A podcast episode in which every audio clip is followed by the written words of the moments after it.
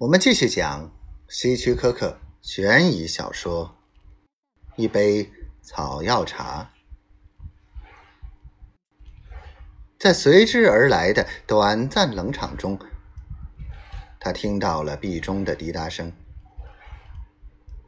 报恩太太似乎完全沉浸在武架深的话题里了。他喝干了杯中的最后一口茶。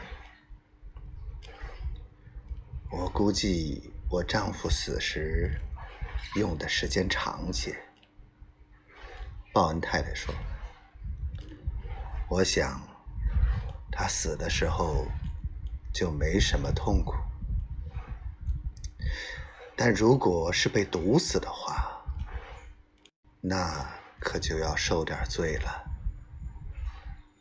我希望没有扫你的兴吧。”我这里起劲儿的谈毒药。他把自己的茶杯放下。现在，我就跟你说说，除了我，就没什么人知道的事儿。这和报恩先生保守了一辈子的秘密有关。他，他站起来。怎么了，詹金斯先生？有什么不对吗？你病了？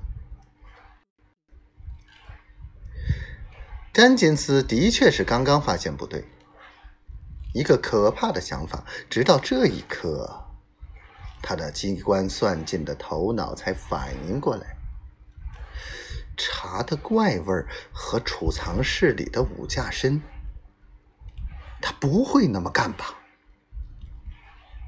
那么干了，他早已精心计划好了。詹金斯的手猛地卡住了自己的脖颈，他想站起来，可刚一离座，就又坐了回去，喉咙里发出可怕的呜声。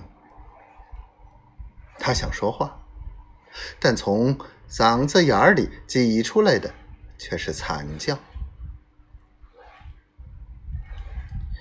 你准是气管里进去饼干渣了，鲍恩太太冷静地说：“做个深呼吸，尽量放松。”五五架深，詹金斯是在叫喊，但听上去却像耳语：“救命啊！”